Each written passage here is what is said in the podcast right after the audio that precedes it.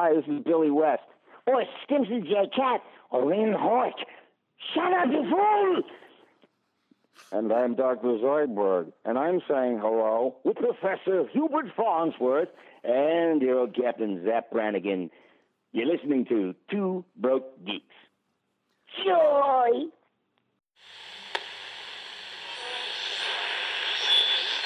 Boy, you have fullsy, blowsy, sweetsy, brownsy,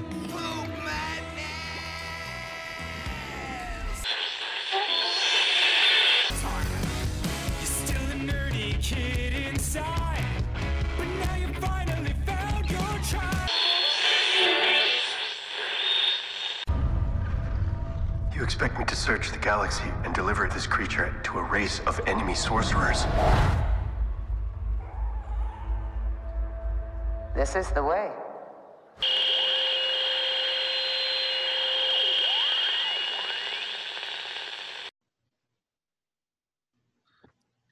Yeah, recording in progress because we got to talk about it. Folks, listen. Uh Woodsboro 2022 murders, total false flag operation, got inside job written all over it. They're turning the frogs gay.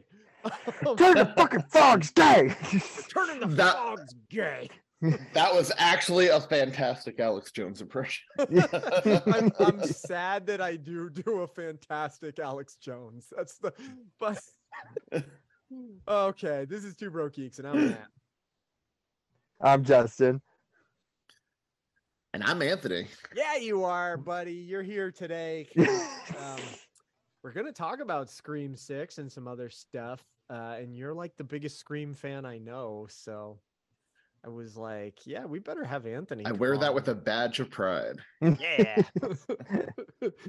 um yeah so uh real quick i just wanted to talk about i just saw uh online just some fun casting news that uh, theo rossi has been cast in the penguin um which is getting some great people in it i like theo rossi i don't know about you guys i think he's good so I do too. Honestly, uh, I'm gonna be that guy and be like, I don't know if the name does not ring a bell for some reason. he's uh shades in uh, oh, okay, all right. Yep. He's, he's Uh, yeah. I, I have a penguin story here because Okay. obviously they're shooting in New York City. Uh, my friend was on uh, a plane traffic platform last week getting ready to go to work and he turns to his right and Colin Farrell in full penguin makeup is standing down the line. No, that's amazing. You mean they're actually making that there? Because Yeah. yeah, yes. It's not it's not penguin set in Montreal. Oh, oh boy, that made me laugh. Because I, I'm one of those people that when they make movies places, like unless they show something really recognizable, cities are pretty much interchangeable to me. Like I can't tell most of the time where stuff is made. So I'm sitting there watching Scream Six, and we're sitting through the credits, and then Made in Montreal comes up, and I'm like, ah, the whole thing is set in New York, and they shot it in Montreal.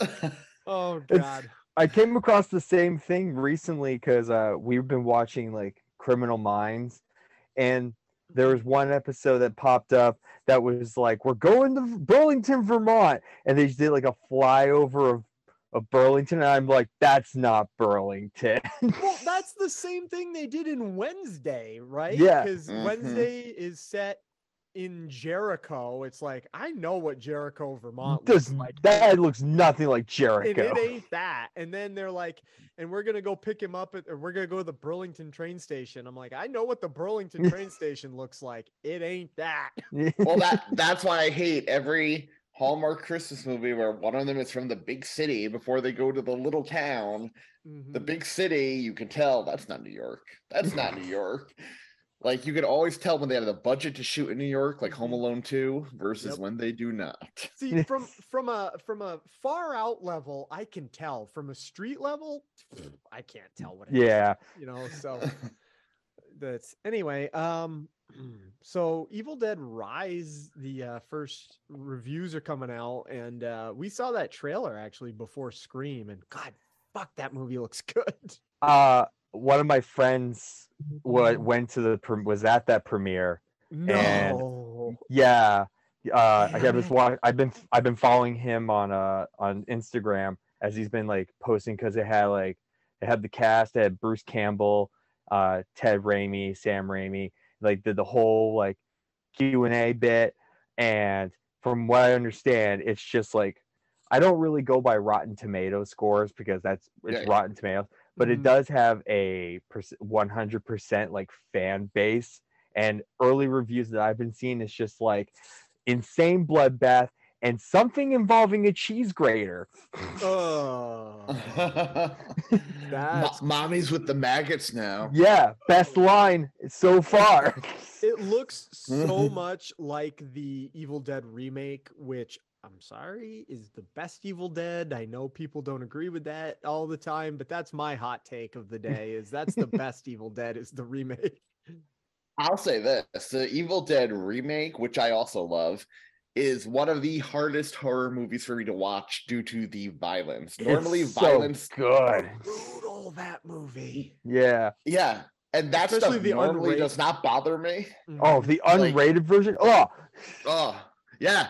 And I know people have been freaking out like this past year with Terrifier 2. And I'm like, Mhm. yeah, I can watch this no problem. But like on Evil Dead, that remake, I'm like, Well, this is really hard. to the watch. the main pro- the main thing with Terrifier 2 was yeah, it was brutal, but it got to a point where it wasn't brutal anymore because it there was just moments you're like, okay, n- this is way over the top. Like it be, it went from gross to just comedic. I found nothing in Terrifier 2 as horrific and hard to watch as Art the Clown slicing that woman in half from Yeah. crotch to chin. Or Oh, yeah, sawing that woman in exactly. half From, I nothing in even the woman that he like ripped up. That was one of those parts where in Evil uh, Evil Dead in Terrifier 2 when he rips her apart and she's still like somehow alive on the bed. I'm like, you just crossed from gruesome and horrible into what the fuck? yeah. I mean, when he when he runs it with the bleach and the salt. Yeah, I'm like, well, what? when yeah, when like her mom pops in and she just gets out of bed, still completely ha- with like half a face, and be like, Yeah. "Mom," and you're like, "No, no." Yeah. But other than yeah, that, but meanwhile, the Evil Dead, the oh my god, with the Yeah. shower, just the scalding burns on her skin, like Mhm. yeah, so do it. good. Yep. Yep. Great horror and, film. and I'm I'm super excited for the Evil Dead Rise because it seems like it's uh in that vein and people are raving about it. a lot of horror, a lot of good horror, a lot of good looking horror this year. Uh, slash horror comedy action because Renfield still looks really great. I'm dying Oh. see Renfield. I cannot wait, and I hope it's good enough where they're like, "Hey, let's put Nick Cage in a, his own Dracula movie." yeah. Like, well, there Robert Eggers has a Dracula film coming out. Um with and I think Willem I know Willem Dafoe is I guess the eh, well it's Nosferatu is what he's Yeah. doing. Yeah. and I know Willem Dafoe is in it. So I don't know if they'll bank on another Dracula film. However, just put I would just if he does well as Dracula as this, I would just be like, let's do a whole subgenre of the of monsters where Nick Cage is the monster. So make him the werewolf, make him Frankenstein's monster, make him the creature Well, from the here- Black Lagoon. Here's the thing, though, is Guillermo del Toro is now claiming he's making a Frankenstein, which He is. You, got to take with a grain. and grain. Mia Goth was just casting it, which I'm Yep. super oh, pumped it's about. actually into casting now. Okay, good because Yeah. normally when Guillermo del Toro says he's doing something, Guillermo del Toro's list of projects is t- 20 years long. Like you don't. Yeah. that's how long it would take you to read the list, not how long it would take you to make the projects he wants Yeah. to work on. So, um, oh, good. Mia Goth is casting that. You know what? I think I saw that now that you mention it. So, um a little bit of Saturn is I just want to get this out because I just saw this in light because of um John Wick 4 comes out um next month. Um the guy who plays the Mater D, I guess, just passed away today oh, comes that- out next week. at 60. John Wait, it comes out wait, that was next week? Yeah, I have my tickets already. Yep. John Wick 4 is next week. What the what but I mean, but yeah, I I- saw Saw some good reviews for it. Well, yeah, it's freaking, uh, it's fucking John Wick, and I've loved all three. I've loved the first three, so I'm already gonna love this no matter what. Mm. Um, how did he die? Because I did just see that, and I was like, he's so young. Did it say how he died? Like, what Um, was it? everything I've been seeing so far doesn't give a re. Uh, and I gotta find the actual thing I saw.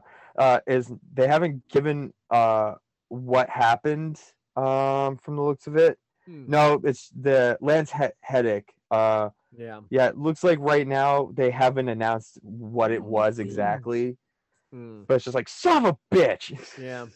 Yeah, he's great in everything he's been in. yeah. Oh, there was some more people cast in the Penguin. That's right. I got to talk about that real quick too. Um, let's see. The guy from uh oh, the guy from Marvelous Mrs. Maisel was cast in it. I can't think of what his name is though. Hang on. He is I love that show, by the way. uh oh, he uh I do I- too. Um Never watched it. Michael Zegen, that's his name. And it looks like he's uh set to play Alberto Falcone.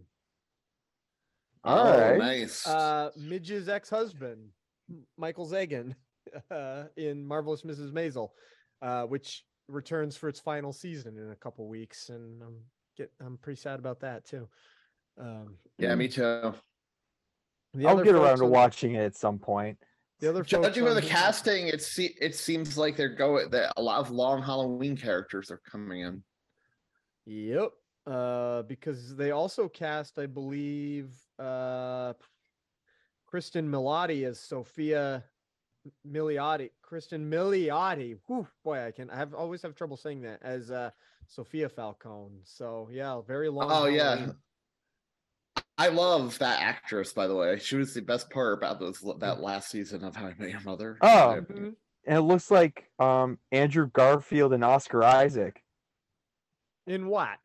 in Guillermo del Toro. Oh no, I'm looking at I'm looking at Frankenstein. Oh, you're Well, looking sorry. at Guillermo del Toro. Wait, Andrew Garfield, Oscar Isaac, and Mia Goth are all gonna be in that Frankenstein movie? yeah, Damn, that's awesome. it's gonna be stacked.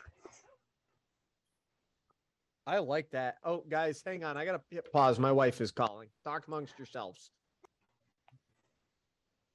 And we're back. Um, shit. What were we talking about?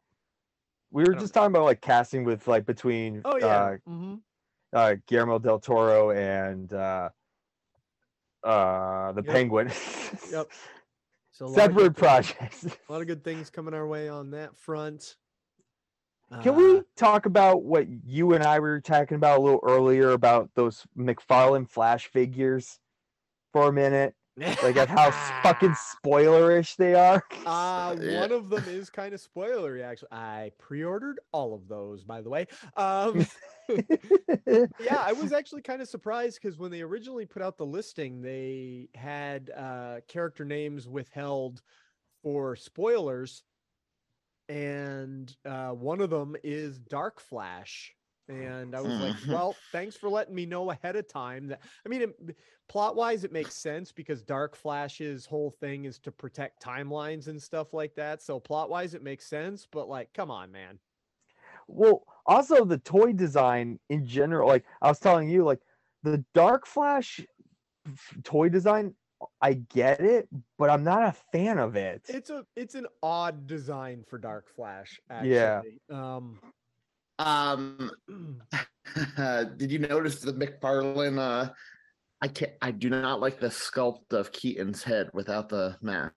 yeah, uh, that He looks one like I he looks like Sheldon Cooper. he looks a little bit like uh I s- I've seen him compared to Ray Liotta.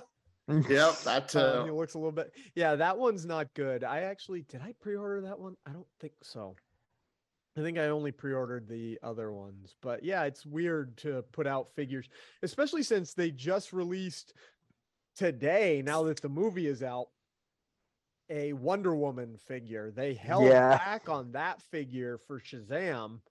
Um, but they did not hold back on Dark Flash. But they didn't really hold back on the Wonder Woman one because there was like a trailer that dropped a couple weeks ago and everyone got mad because Wonder Woman is just the forefront of Oh. the of part of the trailer and it was like apparently like a huge spoiler I didn't know that because I haven't been paying too much attention because I didn't really like the first Shazam, so I don't I still haven't watched care it. about the second Shazam. I love the first Shazam. Lots of people do, and you know what? That I, I I'm not saying it. Just something about it did not hit me the way it hit other people. So like, I'm glad people are like stoked for this new Shazam, but that first one did not work for me. I feel like besides the Flash, most people seem to most people seem to be writing off this year of DC film. They're just like, let's get to the mm-hmm. next phase. Yeah, that's dumb. Yeah, I I agree with that. You should judge a film on its merits, not what's setting up or not setting up.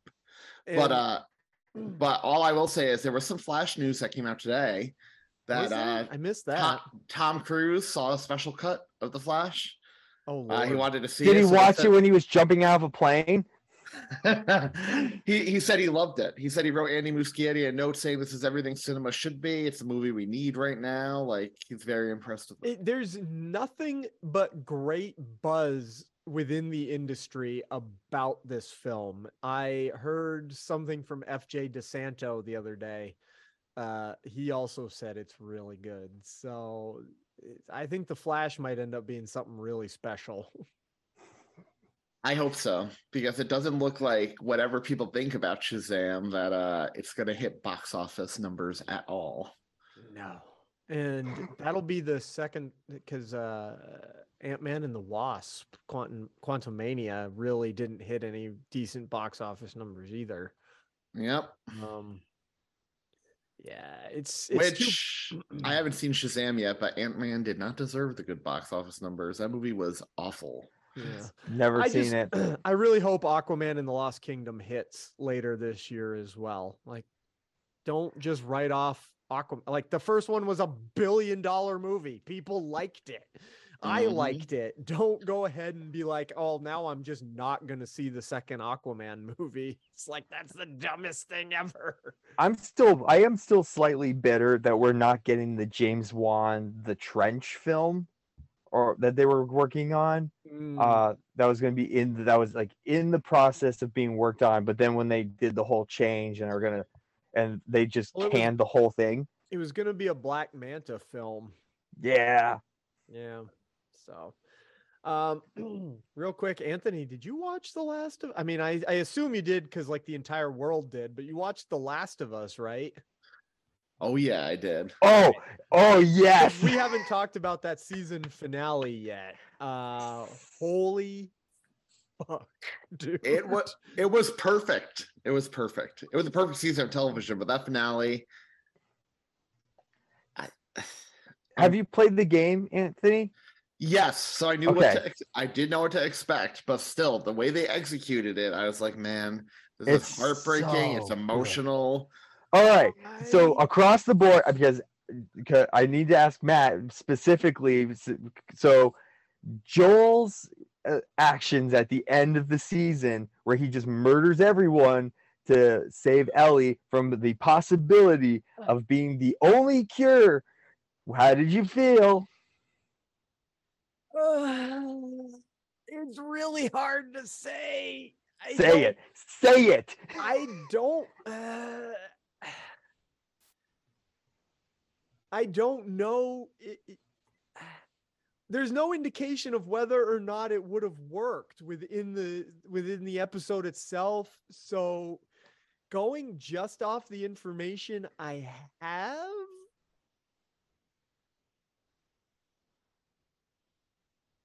I guess it's probably better that he saved her, but I want to go the Spock route and say the needs of the many outweigh the needs of the few because like if it had worked like literally her death would have saved the world but like that doesn't negate the fact that she's the only thing in the world now that Joel really cares about and has to hang on to. It's what a complicated end to the season. What a complicated situation. Exactly I'll- how you should feel. I'll say now, the world deserves to burn. Oh, Uh, The, the the current state of the world, if they, like, yeah, I would have 100% saved my daughter or adoptive a funcular daughter in that situation. it's it's such an interest like uh, it's such an interesting thing because like even in the game when you play it and you have and you go through the whole thing they really set it up where you look at both sides of the coin uh, look at both sides of it and you can argue pretty well on both ends like Mhm. it is really the needs of the many outweigh the needs of the few and yeah if it worked joel just joel just is basically being selfish for the sake of holding on to the one last thing that he would that would be the closest to a daughter and the what would be the one thing he cared about Well, especially since he already lost it, it it's it's made even more it's not even just that it's his daughter, it's that he's already lost a daughter and now Yeah. he has found a kind of a surrogate daughter.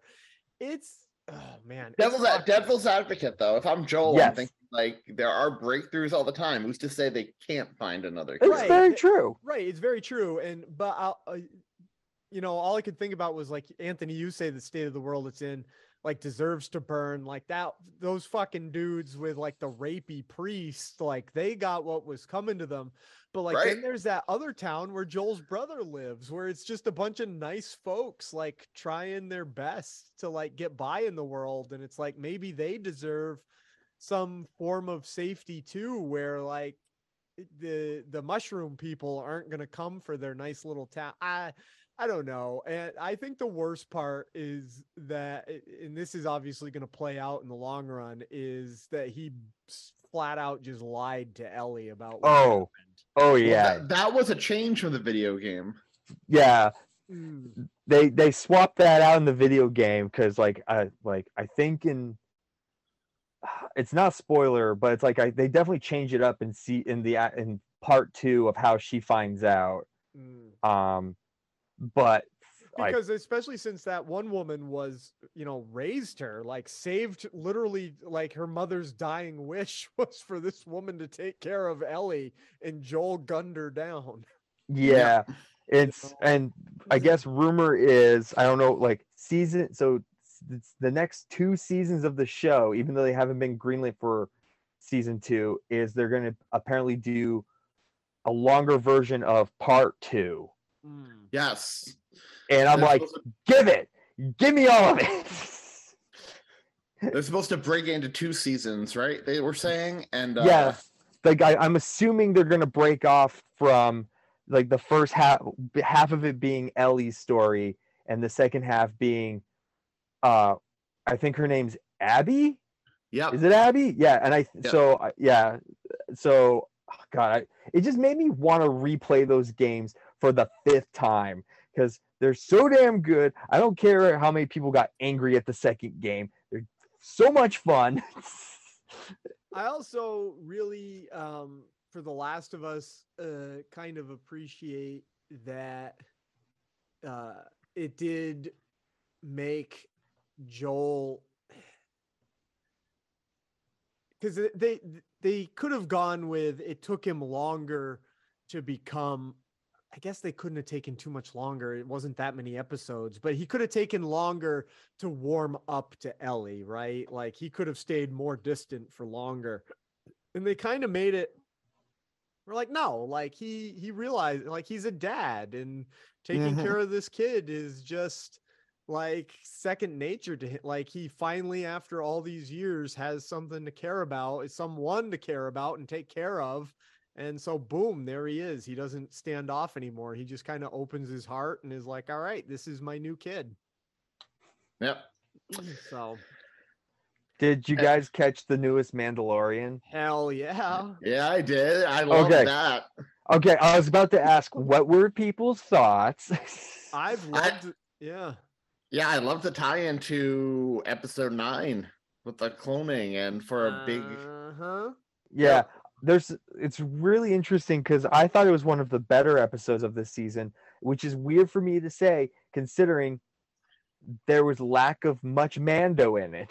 Mhm. Yeah, but I love standalone episodes like that. Like to go back to uh The Last of Us for a minute, episode three, Bill and Frank's story. Like Oh, I love God, the one that with was the amazing. tours. Yeah. Yeah, But this one is kind of uh at all those people that were like, it's time to retcon the sequel trilogy. It's like, they, they're already setting up how they cloned Emperor Palpatine in The Mandalorian, which is literally the best Star Wars thing going. Um, Mhm. so, but also, I just I liked that dude. Like, I was like, I'm interested. Like, boy, talk about sucking you into a character's story in a very short period of time to the point where when that dude got betrayed, I was like, no. And then Yeah. she fried his brain, and I was like, no. Um, I don't know how well everyone's lore is. How many do you guys think Thrawn is going to show up in this? I think that's going to be in Ahsoka. It's more I- Ahsoka. I Yeah. think so too. Though I do eventually think there's going to be a big crossover, either mini series or movie event with all Well, of them It's just so versus Thrawn. Yeah, it's just so bizarre, like how like because it was a little bit of a weird juxtaposition of like they go back to their uh Bo-Katan's palace and it's just all of a sudden TIE bombers are all all there. It's like, oh Dude, a whole squadron. My geek heart at a- an entire squadron of TIE interceptors and TIE bombers. I was like, this is awesome. Like, Star Wars isn't even like my biggest fandom that I have. And I still was like, ah, yeah, TIE interceptors. Give that geek shit right into my veins, baby. Ah. oh boy. I also like Bo Katan Mm-hmm. Kryze kind of being like, uh, I don't walk the way. Like they're not going to accept me. And then the armorer is just like, Bo Katan Kryze, you you bathed in the waters too. And she's like, Yeah, I I I don't walk the way. And the armorer's like, Have you taken your helmet off since you were in the waters? And Bo Katan is like, No. And the armorer's just like, Well, then welcome back.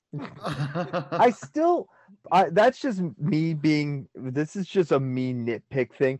I just don't like the whole like well, we were talking about this last time, Matt, where it's like Mm, there's some of their rules of like like taking your helmet the helmet thing yeah whatever but it's like the bathing in the waters and mhm. i know part of it is bo-katan's now understanding like sort of about like the man about mandal now that mandalore was actually inhabitable um Mhm. i don't know i just could find some of those rules so pedantic just to me i like like i don't That's know why Religion, man. Yeah, Religion's uh, got lots of pedantic rules. Yeah. yes, I'm it just like- does. Yeah, I'm just like you take your fucking helmet off and you're like, oh, I'm gonna go bathe in the. It's Jesus. It is Jesus. No, no meat on Fridays, but you can eat fish.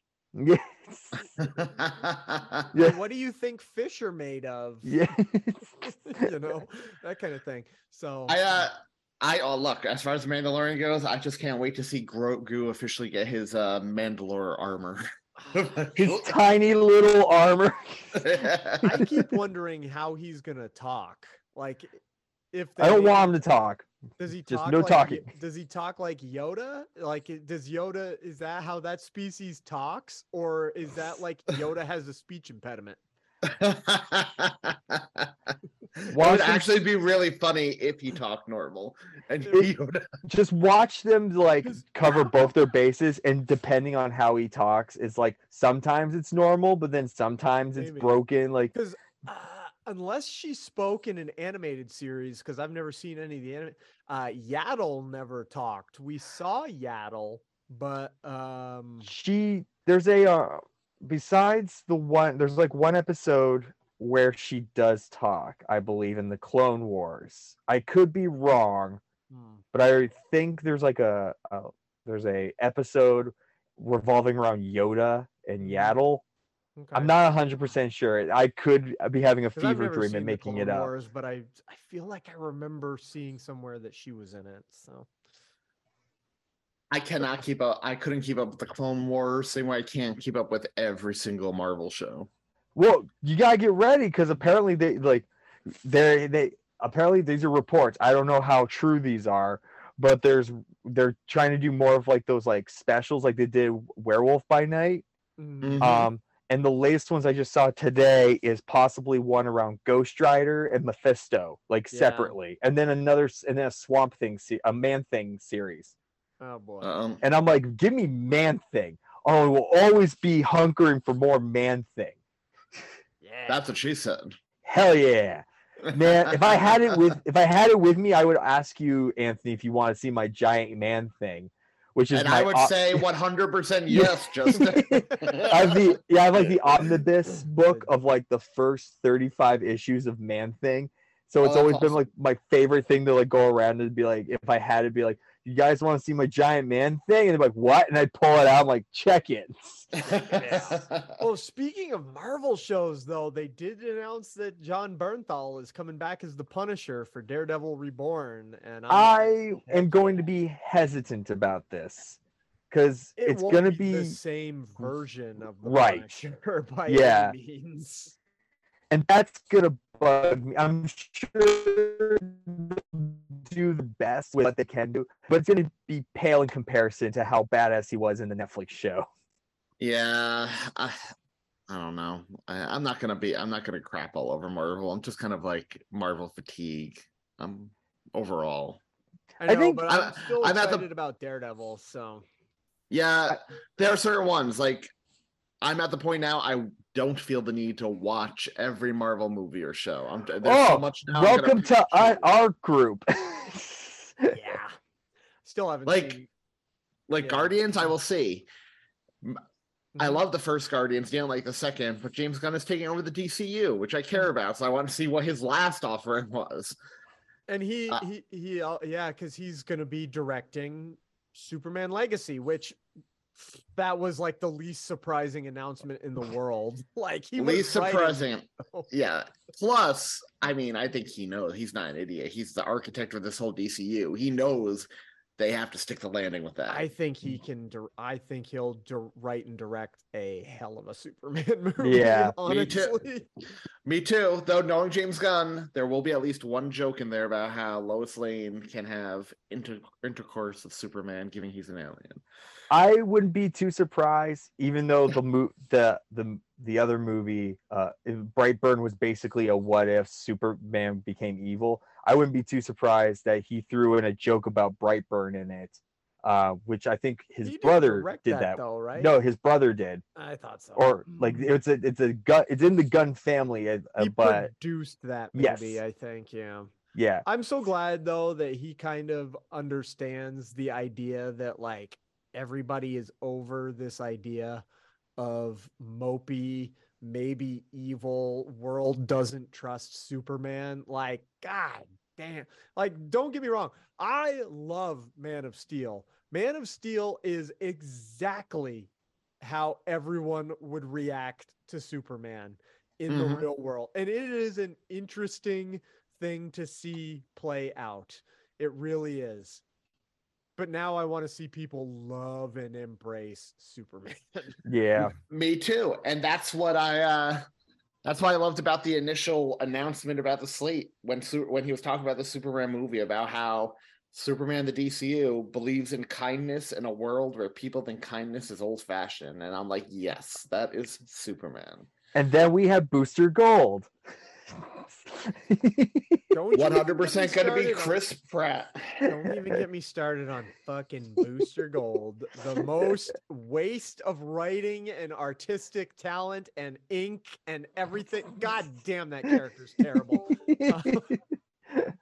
Uh, Um, I have a bit of breaking uh nerd news here, kind of oh, cool. sad slash scary news. Uh, Sam Neill, who played Dr. Alan Grant in Jurassic Park, is currently undergoing treatment for stage three blood cancer. Oh, Yeah. Because I'm actually speaking in Jurassic Park, and I mentioned earlier we're watching Peaky Blinders. I'm hip deep in Sam Neill right now because he's in Peaky Blinders. So Yeah. fuck, I hope he turns out okay. Yeah, me too. Blood cancer is a Hmm. serious thing. Yeah, no kidding. Oh man. Well, Speaking of blood, speaking of blood, yeah, I don't even know. horrible transition. Yeah, speaking of blood, let's just go right to Scream 6 because that came out this this week or late last week, I guess, this past weekend, and we all saw it and everybody's talking about it and it's making all kinds of fucking money and um yeah, Scream 6 Um, everybody, go ahead, because I think we all, based on my separate conversations with both of you, I think all three of us have slightly different opinions. of the movie. Oh boy. Uh Justin, do you want to go first or should I? Um, I guess I'll go ahead because I've been try- I- I've been thinking about it all day. Uh, and then when A- when uh, Matt told me we were that you were coming on, I was like, oh, I really gotta have like uh, have this figured. I think after because after we were after Matt and I watched it, we sat there and I was like, I don't know how I feel about this film overall. Now that I've given it time and have been reading what some people have been saying and stuff like that, I think this was a mid-tier Scream film. I my personal favorite bit was the beginning with although I am mad they lost Samara Weaving. I love her and I'm very mad that they just kind of popped that in there and I'm like, you don't do this to my bae. Uh, You you you, Um, you also I don't love- make your Bae the stupidest character in the I know, right? horror movie. Someone who does this. Crap, she was Yeah. stupid. I was just like, Unbelievable. yeah, I was just like, what the fuck? What? Um, I don't I- see you waving. No shit. There's no one Yeah. in the alley. You can literally. Why are see the you going alley. down the alleyway if you're that? Ah, it's so annoying. Not only is she the dumbest character in the movie, she's the dumbest professor in the Yeah. history of anything. She's literally teaching a course on slasher films, and oh, and she God does everything that she was trying to teach them not to do. um, I I actually really liked a lot of the Easter eggs, especially on the train, with all the different like horror characters that they were able, including Samara Weaving, uh, Samara Weaving's uh, "Ready or Not" character of the bride. mm, Um, Hmm? uh, there I've was never seen what that movie. you should. I Oh, think I you would know. enjoy that. That's pheno- fun. I It's know, one I of my have to. Favorite, like of recent years. It's, It's one of those a lot of ones that fun. everyone is like, keep meaning to watch it, just haven't gotten. to Yeah. it. Um, the overall crux of the whole movie, I thought, did what it was supposed to do. However, I it's hard to say this, but I felt like I, I just wasn't so invested in it because they kept throwing so many red herrings that's like, yeah, it's not that person. Yeah, it's obviously not that person. Where it's just like bit after bit after bit to kind of keep be like, well, it could be this one that it got boring. And I just felt like that like the ending was Scream 2. And it's just like they I felt like The ending was Scream Two down to been- great parenting. Great parenting. yeah. and I just felt like it could have been more. But I thought as a film itself, it was fine. Okay. So Bring it. Bring it. Well, I'll go before Anthony jumps in. I'll say I like it. Like I don't, I don't hate it. Uh, but I've only seen it once, so it's hard for me to say too strongly one way or the other. I think it's, I think I've got a lot more nitpicks with this one than I do with the last one. Like there's some really good stuff in here. Like the in mask ghost face stuff is all fantastic and uh, I like the core four. Um, some people said last movie and this movie that uh, the girl that played the the actor that plays Sam is bad, Michelle Barrera. I don't understand why people say she's bad. Like I think she's a perfectly fu- she's got she has to act next to Jenna Ortega who is a fantastic actress, so she pales a little bit in comparison.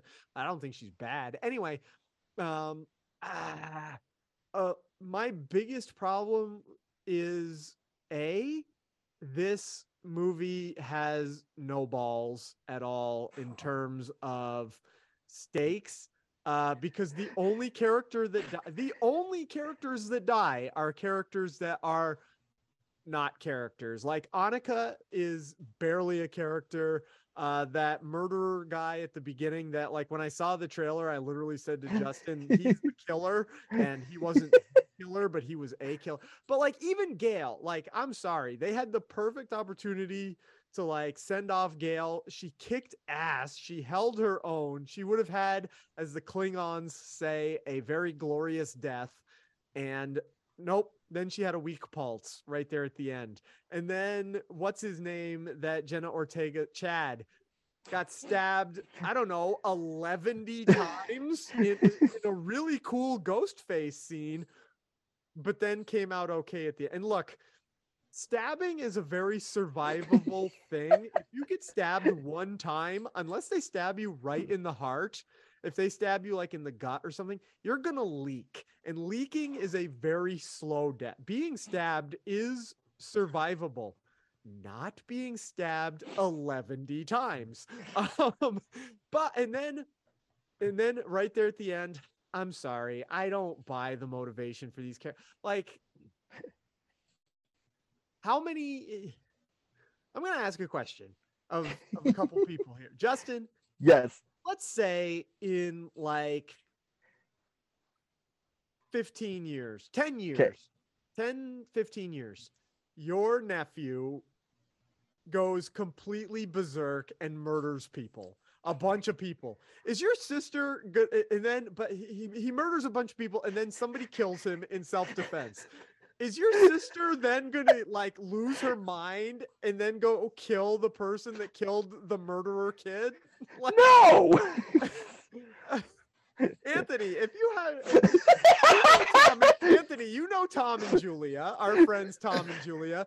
Do you see either Tom or Julia if their children went berserk and murdered somebody? Do you see Tom and Julia murdering people because their child was like do you see sorry tom and julia i'm bringing you into this hypothetical situation but it's only because anthony doesn't have his own kids I, I I could see them losing their mind with grief, but no, I cannot see them killing people. Right. And so, like with Mrs. Loomis in Scream 2, like I can buy it once that maybe this one lady lost her mind. But in real life,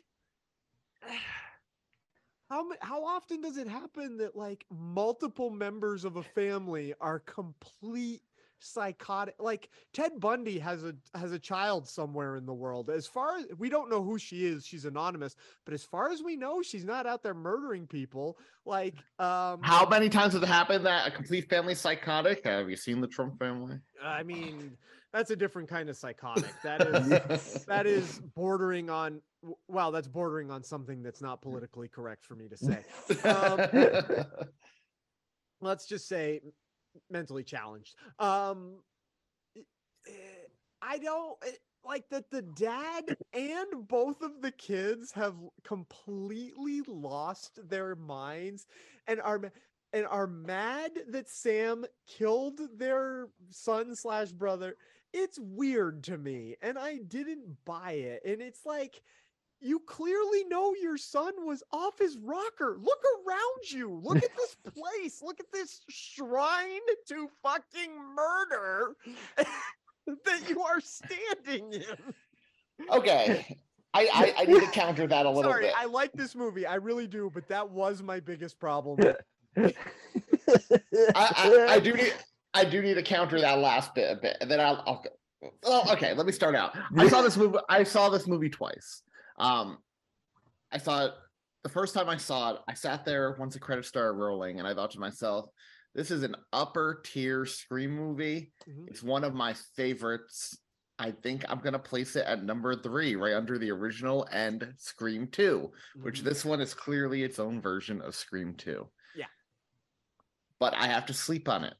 Then I saw it again a week later. and I'm like, yeah, this one is actually my second favorite Scream movie. I loved and adored it. Um, I think the Ghostface action makes it immensely rewatchable. I think it's just a fun movie. The cast is endearing. Um, Mhm. I, I love Scream 2, nothing against Scream 2, but you know, this is this is just newer, it's fresher. There is some recency bias there in terms of which one am I gonna put on to watch again when it's digital. Mhm. Uh I love t- there's so much I want to counter what you guys said here and like open up for a debate here. Which is hilarious because like I'm watching Matt and when Matt and I are doing, I'm watching your face. I'm like, oh man, we we're gonna get it. but that's always the best part. Is like Yeah, we the all have very different. We all have differences, but we're still gonna be like, no, we're fine. Like it's always interesting to see everyone else's perspective. Go ahead. Uh, uh, so first of all, Matt, I do want to say I do agree with you. I do not think Melissa Barrera is a bad actress at No, all. I don't get I- it. I think she I think she does pale in comparison to Jenna Ortega. But I think she is a fine actress. I, I like her character. Like I, I, do. think there's plenty of other actors and actresses in this movie that she is just as good as. I think she's uh, just as good as Hayden Panettiere, or however Mhm. you pronounce her last name. I've never heard it said out loud. Um, it's Panettiere. Panettiere, and nobody says Hayden Panettiere's bad. Like I, I don't think Melissa Barrera is any worse than she is. No, I don't either. And I mean, I'm going to say a controversial statement here. So hold on to your hats. I know it's controversial because I'm about to pick on a beloved character. Mhm. I think she's a better actress than Mindy. Oh wow. Okay. I do I I enjoy Mindy, but I feel like at times Mindy can go into caricature spoof territory of what I Randy think- was. I think the I think the franchise expl- explanation scene in this movie was exactly what you just said. I think that scene was a little bit much. Not bad, just a Uh, little bit much. Can you give me one second? This is my wife. Can we pause for like Okay, one yeah. second? All right. So Uh, um you were saying you don't think that uh we were talking about um Randy uh shit, I forgot the character's name. Randy's Well, there's like comparing Mindy. Sam to Mindy. Mindy, yeah. Yeah. Comparing Sam to Mindy and Mindy to otherwise, I mean, she's fine. I did like her um when she gets stabbed, I did like her fuck this franchise. Yeah. I thought that was really funny. Um, but you can keep going, Anthony, talking about how you love it. Yeah, sure. So, so um, I wanted to agree with you there because there are there are a few uh follow up questions I have for you guys that I disagree with. So I just want to. So I want I just want some clarification here. Open up the floor for some Bring it. debate. Okay, bring it. Okay. Um, I I I heard you guys say the lack of stakes in this movie. I've heard that, and I've seen that other people talk about that online. Um, I will say, compared to five, where they killed both two legacy characters, Judy and Mhm. Dewey, sure, but how many legacy characters died in three and four? it I don't none of them did as far as I re- recall. It's it's not about the legacy characters dying for me. It's not For- even for- about a yeah, legacy characters just- necessarily. It's about characters that uh you're Matter. vested in and that Yeah, matter. like, Because like- in this movie you had the bullies, the, the guys at the be- the the two dead guys at the beginning, Samara Weaving's character, the Mhm. therapists, um, and honestly, like the, yeah, that like, oh, and, and, then you had the girlfriend. oh yeah, but it's like and a couple it's n- people that got shot in the bodega scene. yeah like beyond that there's no one that was that died that made you go that made you want to root for them to get back at them and like it's like oh they killed someone off that was an important enough character for us to care about Like I'll even say go all the way back to Scream 1 when Mm-hmm. um Dewey's sister died. Like she wasn't a quote unquote legacy character, but by the time she died in that movie, you were kind of invested in who she was as a character. No, that's Like- true. And uh Scream 2, um, Randy obviously is a big one. Uh Scream 3, I guess nobody dies in that one that you really The only one you really care about is Parker Posey's character. Yeah, okay. I'll say Parker Posey's character you're pretty invested in by that point in that movie. And then Scream Although, I just to put a pin on that, there is a little hint online which I missed. There was a on the theater retrospective with the name of that character. So people are like, "Oh, is she? Did she somehow survive Yeah. her stabbing Well, too?" that's also that's also what I was going to say about 4 because they undid it, but uh it, there was no indication, at least within the film, that Kirby survived Scream 4. Uh, she did uh, in that film. You left that film thinking she was dead. Um, and then Scream 5 obviously is Dewey. So I and it's not that Anika wasn't, but she had like a total of what five lines before she died. Like that's kind of weird. Uh so when I say no stakes, I mean like all apologies to Chad. I like that actor, but he also got like butchered in the first movie too. He got fucked up in Scream 5, survived, and then got fucked up again in this movie. Dewey Like, got Dewey got pretty fucked up in two. Yeah, okay. Yeah, but then uh, did he get equally as fucked up And thr I can't remember what happened. Well, also, Ga- uh, like Gail, like how many ti- how many movies Okay. has she been getting fucked up in and I- still survives? I agree with you on Gail. My biggest Yeah. criticism with this movie, and I'll just get Yeah. out of the way now. Gail didn't need to be in there. Yeah. Um, I and if I were if I were sen- her, she would have died. But I don't think they will ever kill her off until and if they can get Nev Campbell back. Because you Yeah. because as a as a screenwriter, I feel like they want the person with the most history with I- her there to mourn her death. I don't what I uh, That's I- done with don't bring- Prescott. Don't bring Sydney back, please. Don't bring Sydney back. They said it in this movie, and it is true. Sydney has earned her happy ending. Like, do not bring Sydney. Like, I think it's shitty that they didn't want to pay. Like, I the only reason Sydney is not in this movie is because they didn't want to pay her, and that's shitty. But once they realized that she wasn't going to come back for less money and they wrote in the line, Sydney deserves her happy ending, you finished it for me. Like, do not bring Sydney back to this franchise, please. Well, I'm sure we'll talk about it later uh, about where we think this franchise is going. So put, Mm. a pin, pin in that because I think her return is inevitable. Um, but I agree with you. Gail should have died, but I do not think they are going to do it until and if Nev Campbell comes back. Yeah. Uh, um, like okay, the reveal, the reveal, and the motive yeah. For me since Billy and Stu. It's never been about who's under the mask for me. It's about Ghostface in the mask. Mm, Having said that, I can buy the father being upset, but somehow him managing to convince his two kids to go along with it pushed it for me a bit. yeah. I will say they were obvious. They All oh, through- so boy, are millions of miles away saw that coming. But the only killer I have not been able to guess since the original. Well, I guess Billy Well, in the I think original. the I didn't daughter guess was Stu. not super obvious, I guess, because they killed her. So that was kind of a red herring. But that other guy that Mindy kept saying for the entire movie, "You're a ghost face," he Yeah. was such a non-character. a very like, "Who are you? Why are you here?" she nailed it. That part, actually, looking back on it, is kind of interesting because she did have the whole who are you? Why are you here? Kind of because he was so a nobody. He Yeah. to be Chad's roommate, and then they gave him nothing else. He was nobody but a killer, basically. I uh I just don't apart from Mrs. Loomis, who I don't think anybody could have guessed because they made no allusion to the character of like That was a good twist. I That was- like. I that that, was a really good one. that was a good twist. But apart from her, I found I found all the killers predictable in this franchise.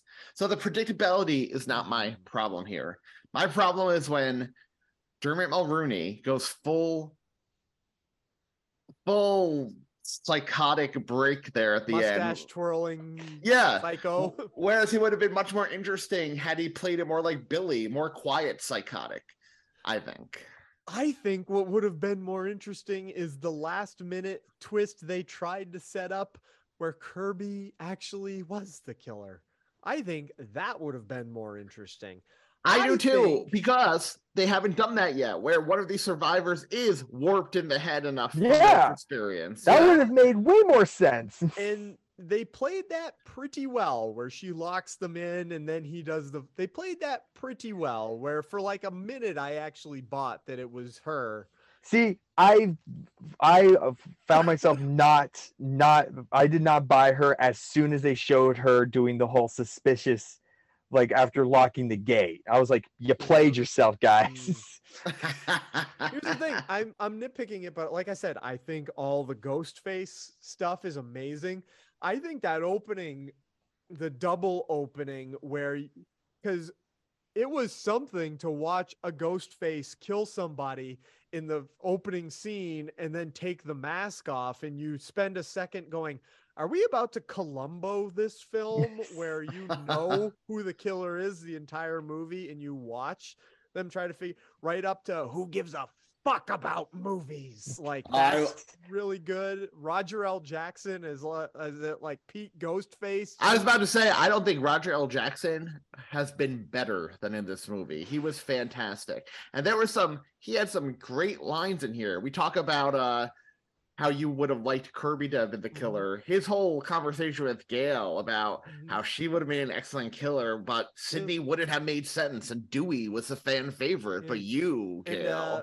poor gail's booty call he got real uh he got real beat up Um, uh, we didn't even talk about one of the other things I actually like about this movie, even though I literally opened this episode with my Alex Jones impersonation.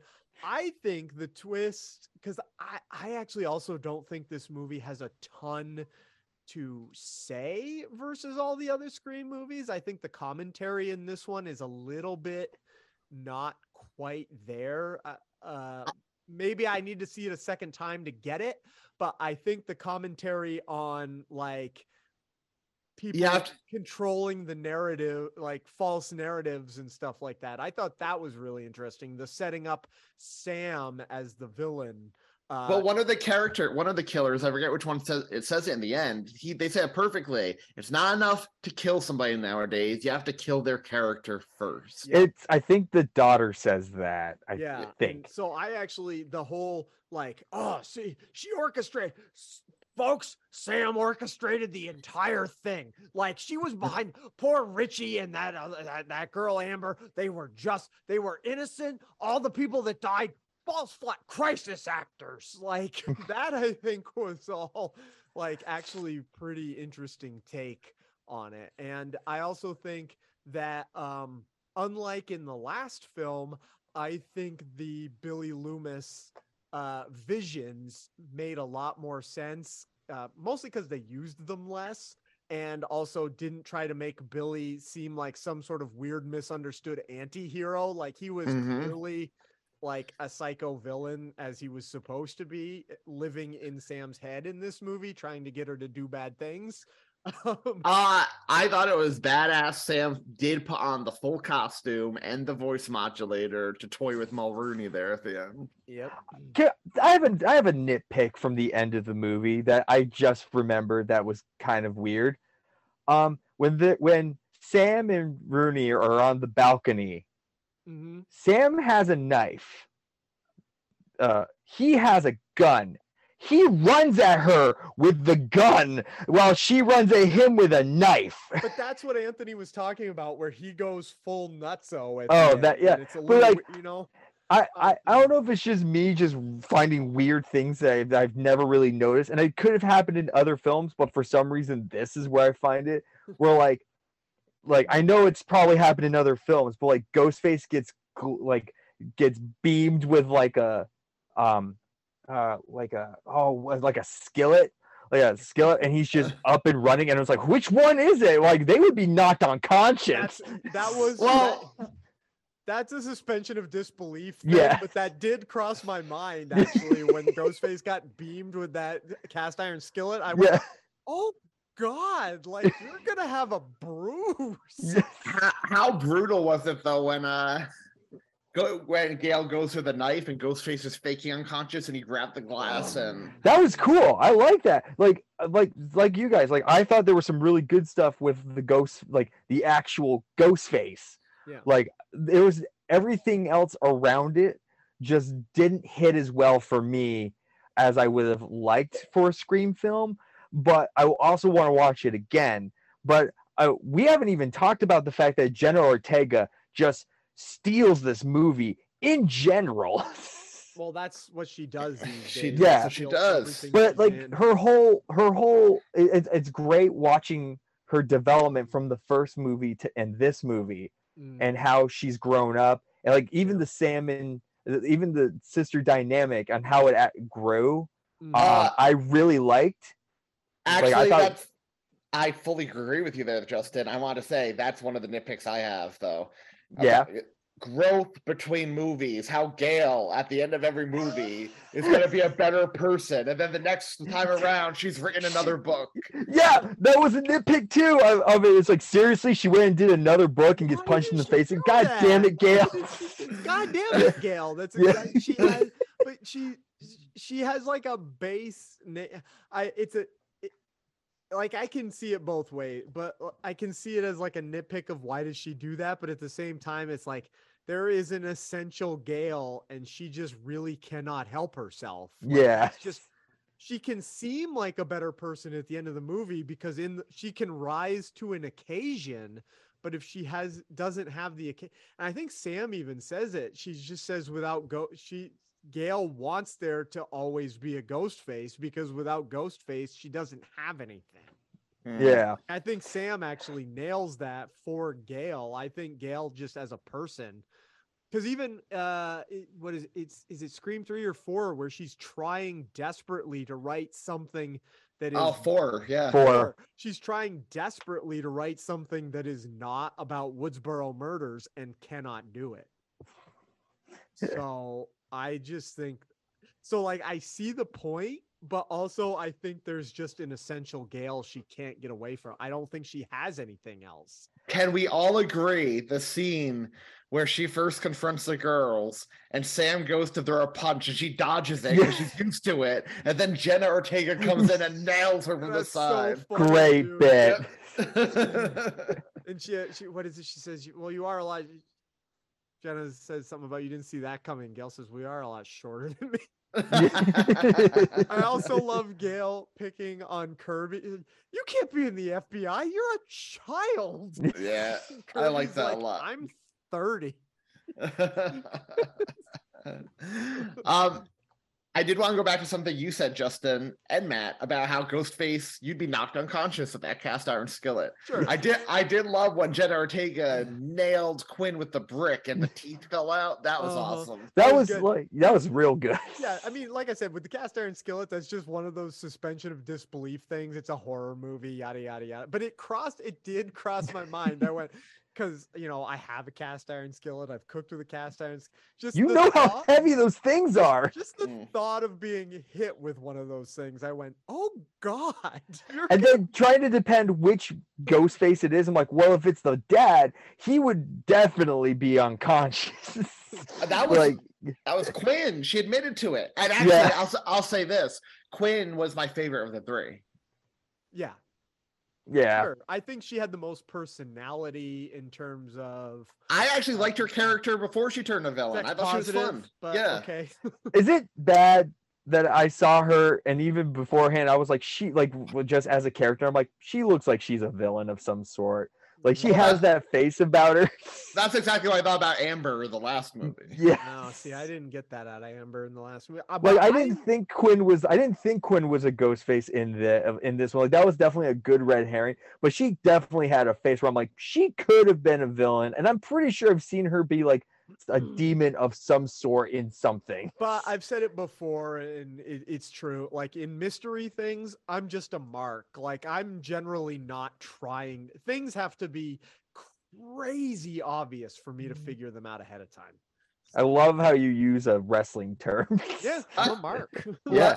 Let, us talk about the shrine for a minute because the shrine was cool, but Matt, I, when you were t- talking at the beginning, the- oh fuck, hold on, I dropped my AirPod. yeah. Okay. oh no, he dropped it. Hope we don't see some butt action.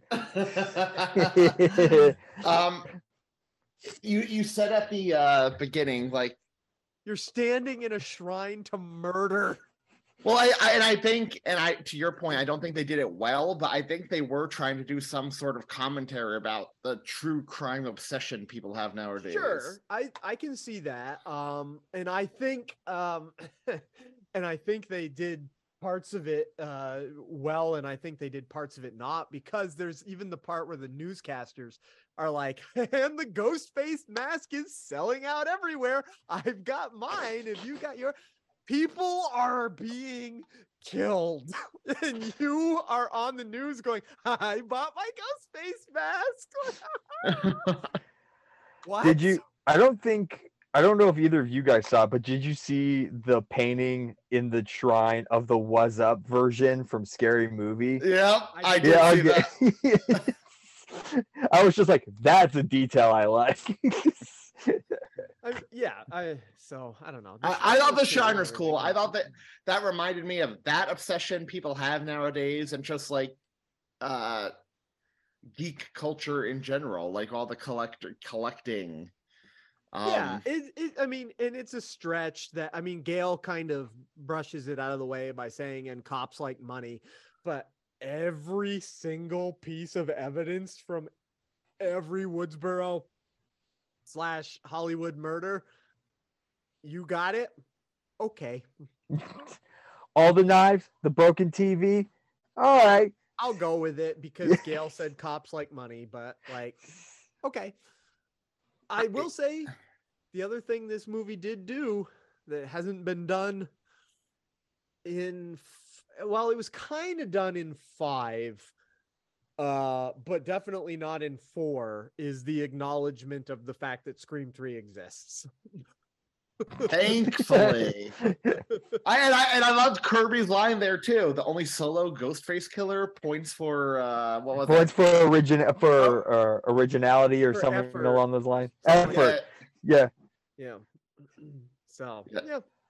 I mean, Scream I- Scream and Five kind of did it because obviously that's where we met Randy's sister. But you could have hand waved away that we met her before in that film. Like they didn't lean on the fact that you'd met Randy's sister before. But this movie was like, "Yep, there he is. There's Roman." Yes, and his happy birthday Roman sign was in the shrine. Mhm. Yep. Yeah, I know. I know. Matt's thrilled about that. I don't like that movie. It's the it's literally the even though I've been sitting here nitpicking Scream 6, Scream 3 is the only Scream film I'm perfectly happy never seeing again. like I, I like it. I know you do. I'm indifferent with the Scream 3 movie. but I, I will also say Scream is not necessarily my favorite franchise.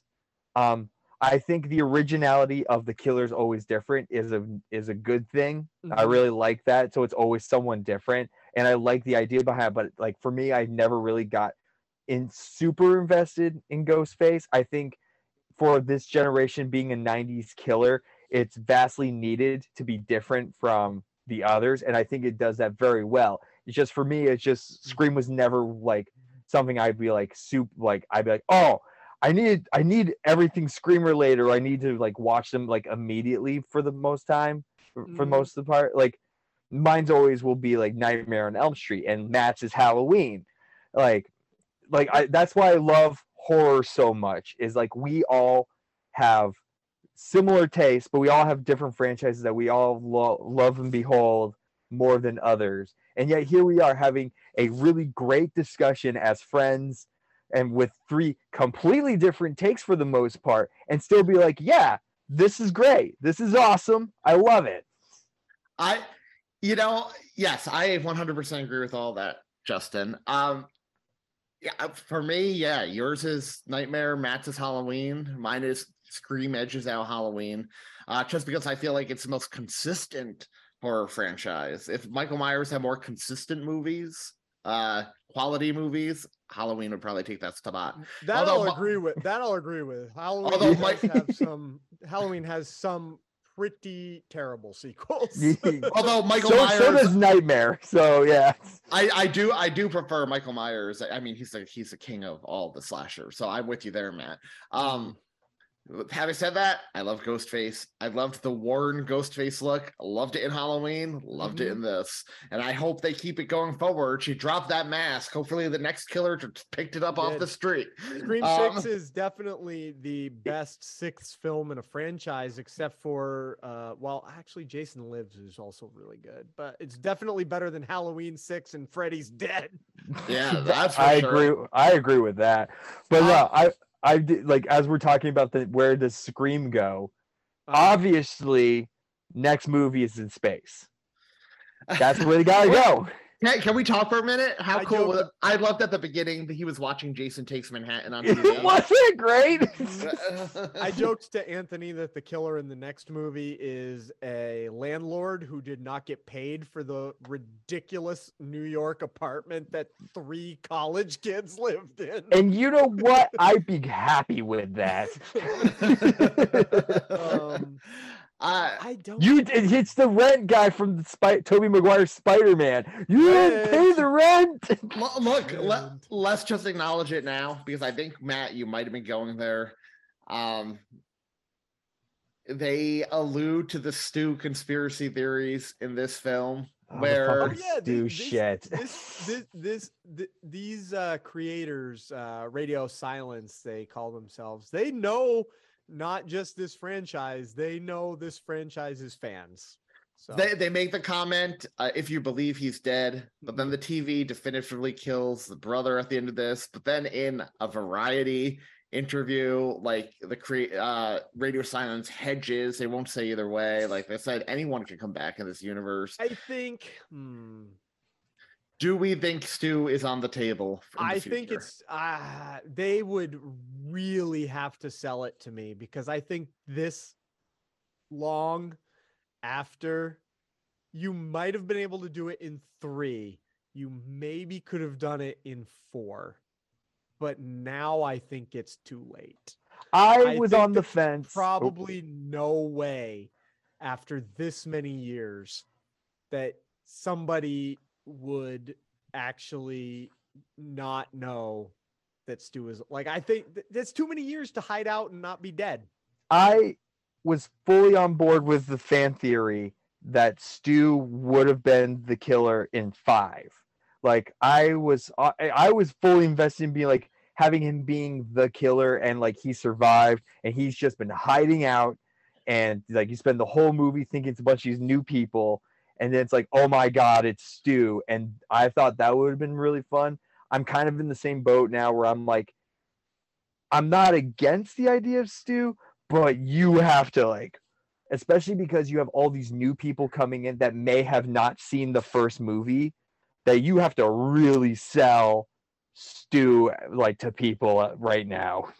So, so a few things. Uh, one, before I give my thoughts on whether or not I think he's there, I find it so interesting how people latched on to Stu because I liked him as a character, but I was never obsessed with him like so much of the fandom seems to be. Uh, so I think wa- it's not necessarily Stu. I think people just like Matthew Lillard. He's been killing it in some of the more recent stuff he's been doing. I mean, yeah, Matthew Lillard's great. Um, secondly, I'm with I- you. They need yeah. they they need to sell it if they do it. They really need to come up with a reason. But I think I think it's happening. I'll tell you why. Scream Six was basically Scream Two. Mhm. Scream Three, I think they're gonna have somebody who's kind of been involved in all the murders. Whatever you think of that, I'm not saying it's a good idea or bad. I think they're gonna do their own Scream Three, and I think it's gonna be Stu. He's wants an revenge. astronaut and they go to space. I think he wants a revenge on Billy's daughter because Billy ruined his life by roping him into this from the beginning. That's po- like I said, they really they're really gonna have to sell that. And Killer 2 is going to be Mom, who they've been setting up since five I to was, be this. Yeah, I was about to say Yeah. I think the killer is gonna be Sam and Tara's mom. She's been at that conference a long fucking time. She, she was at that nice- conference and now she's estranged. And let's not forget, uh-huh. she went to school with Billy and Stu. I wouldn't put it past. Well, of course she went to school with Billy and Stu. She fucked Billy and had Oh, Sam. but- yes. But that's that's what I mean. It would it it would make sense if they go the mom route that she would know Stu if they want to bring Stu back. I think I'd be happier with the mom than bringing Stu back, but I- yeah, whatever. I could see it both. Bring Sydney back, make it the grand finale for now, because you know these franchises never die. And it ti- ties the new movies in together to the old ones. And, you know, See- Nev and Sam both get their hero moments here by taking out Stu See, and it, Mom. it would have been cool if Gale Weathers bit it in this movie, thus being the reason Sydney comes back for one final round. If they didn't say the Mm. line of of she deserves her happy ending, just if they uh, You know, because and of whatever I because whatever on- reason, yeah, but it would be a nice swan song kind of deal. And I latched on to that line. I really do think Sydney deserves to go off into the sunset. But you know, the the reality of it, as much as I don't want it, the reality of it is like sometimes shit happens. And like, so if she came back, I'd be sad for the character of Sydney, but it's not like it wouldn't make sense for her to come back. It would make sense for her to come back. I would just be sad. Kill kill off Gale as the opening in the next one. Yes, Mhm. Or or they've said they would love to get Patrick Dempsey back. It's clear he married Sydney. Kill him off in the new one. You know, the opening scene. uh, yeah, McDreamy, just bring him back and just like just Mm-hmm. whack him. I'd be fine with that. I mean, either way, like something like that. Like we talk about, we, we talk about like staying power and like kills that matter. Yeah, if you off someone that like that made that maybe that newer fans might not latch onto, but older fans, you kill off someone in the beginning that's like we've seen this person before, and like you could easily hook us back in. Uh, I think I- I'd be down with that's the other- I think that's the other reason I'm a little upset that the legacy characters didn't die because they made such a big deal of the idea that nobody's safe. Like Mindy really was like, you might die and you might die and you might die. They made a huge deal of it and then kind of didn't follow their own rules. Well, in the next one, I want Gale to die. I want Kirby to die. Kill oh, off Mindy. Kill off all Hot- legacy characters, kill them. Hot boyfriend. The only ones I want to see survive: Nev, Jenna Ortega, and Sam. Also, speaking of hot boyfriend, just speaking of Chad, and I actually kind of want some of the other, but the other thing was like because part of it's uh Tara's character arc was like I don't want those 3 days, which I think was actually a great thing. I don't want those 3 really horrible days to define the rest of my life. yeah, I like that a lot. obviously she should deal with the fact that like the not dealing with it is also not a good idea but it is also a good attitude to be like i want to move past this and like not let it define my entire life. So at the end when she finally decides she's going to get therapy because now she's had more bad days like that's fine.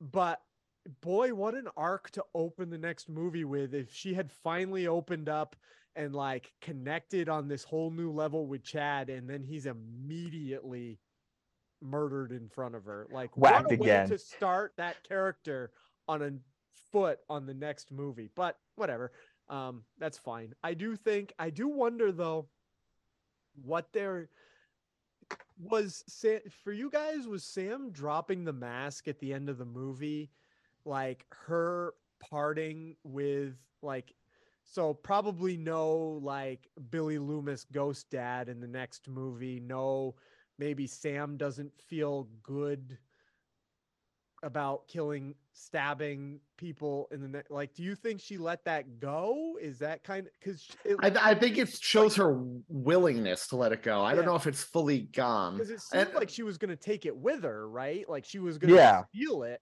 and then she just dropped it and was like, "Nah." So I didn't, you know. And Mindy picked it up, and she's gonna be the killer in the next one.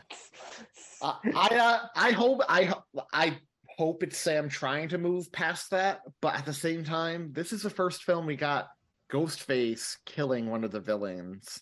Mhm. Sydney put on the mask temporarily, but she took it off by the time she shot Billy dead. And I loved seeing quote unquote heroic Ghostface just going to town and stabbing Dermot Mulroney to death when Mhm. Sam had that full costume on. So I think I think there are interesting angles. I'm not saying go the Dexter route where she's targeting bad people. I think there are it's an interesting way to channel that uh part of her brain. Mm. it's gonna be her dressed in all Ghostface fighting the other Ghostface. They're both gonna be in full Ghostface attire. It's gonna be 20 minutes of them running around with a knife, like just trying to slash each other and kept keep calling each other. Two ghost Like, from different rooms? Double blade wipe was really cool. Yes. That Yeah. was awesome. Uh, I have a question for you guys now. Which Ghostface scene in this movie was your favorite? Was it the bodega, the subway, Gale's apartment? Like there's so That subway many. scene was wicked Yeah. tense, but I don't know if I'd call it a ghost face scene because his involvement in it ended up being Minimal. short and minimal. I hated the bodega one because Oh, I loved Ghostface. I hate I bo- because it just I don't know. It's it's more brutal with a knife. He grabs a shotgun and it kind of takes away some of the like the like the horror aspect and it's just like I I don't know. I just don't mean- like my like my serial killers that are predominantly known with blades to just have a gun. I mean, boy, that apartment scene, it's pretty hard. to- Yeah. uh, that apartment scene, beginning to end, was not just tense, it was brutal. It was. Yeah. My, I, I loved Sam's like hookup buddy in this. Like, hey, hey, I heard the funny because I was listening to another review of this movie, and they're like, and Sam's uh Sam's friends with benefits, who depending on how he's lit and shot, is 25 or 40. that's accurate. so accurate. I was like, yep, that's actually true. Nothing against him. He was good in the movie. I liked him, but uh, dude, I couldn't tell you how old that guy is to within two years. Like I I might be off by a decade. Uh, well, and he was a ni- the nice inverse of um Nev's boyfriend, Sydney's boyfriend, Scream 2, who was like, oh, stop, shut, stop shutting me out, stop shutting me out, stop shutting me out. Whereas Sam's boyfriend here is don't trust anyone, even me. I Yeah. love right at the end when he comes in with all the police and he's like, I thought you might need some help. So I went and got them. It's like, Yeah. oh, he's a nice guy. Like He'll be dead. I'll tell you as a New Yorker, the one aspect of this city I was pissed off they didn't use, and it would have made a great opening scene. It would have made a great kill scene. Times Square, where you have all the people dressed in costume taking photos. Mhm. How cool would it have been if, you know, because Ghostface is a big costume in universe, there are a bunch of ghost faces around New York City taking photos, and the actual Ghostface is one of them, and just stab somebody to death That in the been middle of Times. Square. That would have been great. I think the subway. I appreciate that this movie was at Halloween, even though the park scene was clearly the middle of summer. Um, Yeah. But um, I, I think the subway scene somewhat accomplished that because um, not obviously with the spectacle of Times Square, but I think that um, I don't understand the Scream universe at all. Um, Anthony, I think this is something I texted you once. Like, at what point does the company that manufactures that costume become complicit in murder? Uh, because so I, I also don't understand the willingness of everybody to buy this costume. Like I understand there were stab movie and I understand that like in the real world that um we do treat murder and true crime kind of like what you were talking about Anthony as a form of entertainment. Um there was that Jeffrey Dahmer movie. Uh I didn't watch it. The Oh, the the mini series with Evan Peters. yeah, the Yeah. miniseries Evan Pe- I didn't watch it. Um, the families of the victims were pretty upset that it was even made, and I was like, okay, that's an if like they made a good point. Like we've we've spent enough time glorifying this fucking piece of human trash. Why are you making another thing about him? And like I- I was like, okay, I agree. If if but like boy, do people seem to just really love murder in the Scream universe. Like that the opening of Scream 2 is one of the most insane things. I'm like I love that opening. I love it too, but it's insane, dude. That's why I'm saying I don't understand the Scream universe yeah. a little bit. Uh so yeah. Wow. That was aw- that was a good talk. That was Such a good talk. And um so And I uh gentlemen, I thank you for having me on, but I not to invite myself back on, but uh if you guys need a third for the Evil Dead, Uh, I- yeah, buddy. Come back I don't- anytime. I don't mind being the filling in this love sandwich, guys. Ooh. Ooh. Um, Anthony. now we change her over to from two broke geeks to two to three sexy geeks. Hell yeah. Uh, speaking of geekery, Anthony, you've got a couple other podcasts, and one of them is brand new and very geeky. So Yeah, so the one that I've been doing for over almost six years at this point, tis a podcast. Monday mor- Monday mornings, a new episode drops in your feed. I do it with my friends Tom and Julia. We cover a different Christmas movie, TV I'm episode. so sorry I dragged you into a hypothetical about your children becoming murderers, Tom and Julia. uh Christmas special something and we rate and review. We keep the Christmas spirit alive all year. Matt is coming on soon to discuss the nanny episodes. I know Tom threw that on the calendar somewhere. He and I talked about it because he and I were uh, on a podcast with Jerry the other day, and he and I got to talking. So So th- that'll be fun. We still need to get Justin on. I know uh he's he's you there's one Hallmark movie in spec- particular Sugar Plum Twist is the one I worked on. There you go. Yeah. So we still have to get you on, but we will do it because we still have a lot of open spaces this year. Um, brand new podcast now, right now, dropping only twice monthly until things pick up speed a little bit and there's more news to cover. Um, DC Unlimited, I hosted it with Chris Evans of Gathering of the Geeks and Phil Walsh of uh, Fill Out the Movies. Uh, basically, we wanted to get in the ground floor here with James, a new era of DC movies starting. And uh, yeah, we dropped our first episode last week, two weeks ago, and our next episode is coming out probably f- next Friday, or depending where this drops, when this drops, this Friday, in which we'll be reviewing Shazam 2. But uh, cool. yeah, so DC Unlimited, you can find it wherever you download podcasts. So check it out. Awesome. Sweet. Well, then that's going to do it for this episode. So, all right. Later, everyone. Later. Bye. The Two Broke Geeks podcast is a production of Two Broke Geeks Entertainment and is part of the Atomic Geekdom Network. If you have not already subscribed wherever you get your podcasts, please do so. It really helps us out. Also, what really helps us out is if you could leave us a review. We really do appreciate it. Find us online on Facebook, just look for Two Broke Geeks. Find us on Instagram, 2BGPod, and on Twitter at 2BGPod. Find Atomic Geekdom online at atomicgeekdom.com or on Twitter at Atomic Geekdom. Thanks. Oh, oh, oh, oh, oh, oh, it's over. It's over.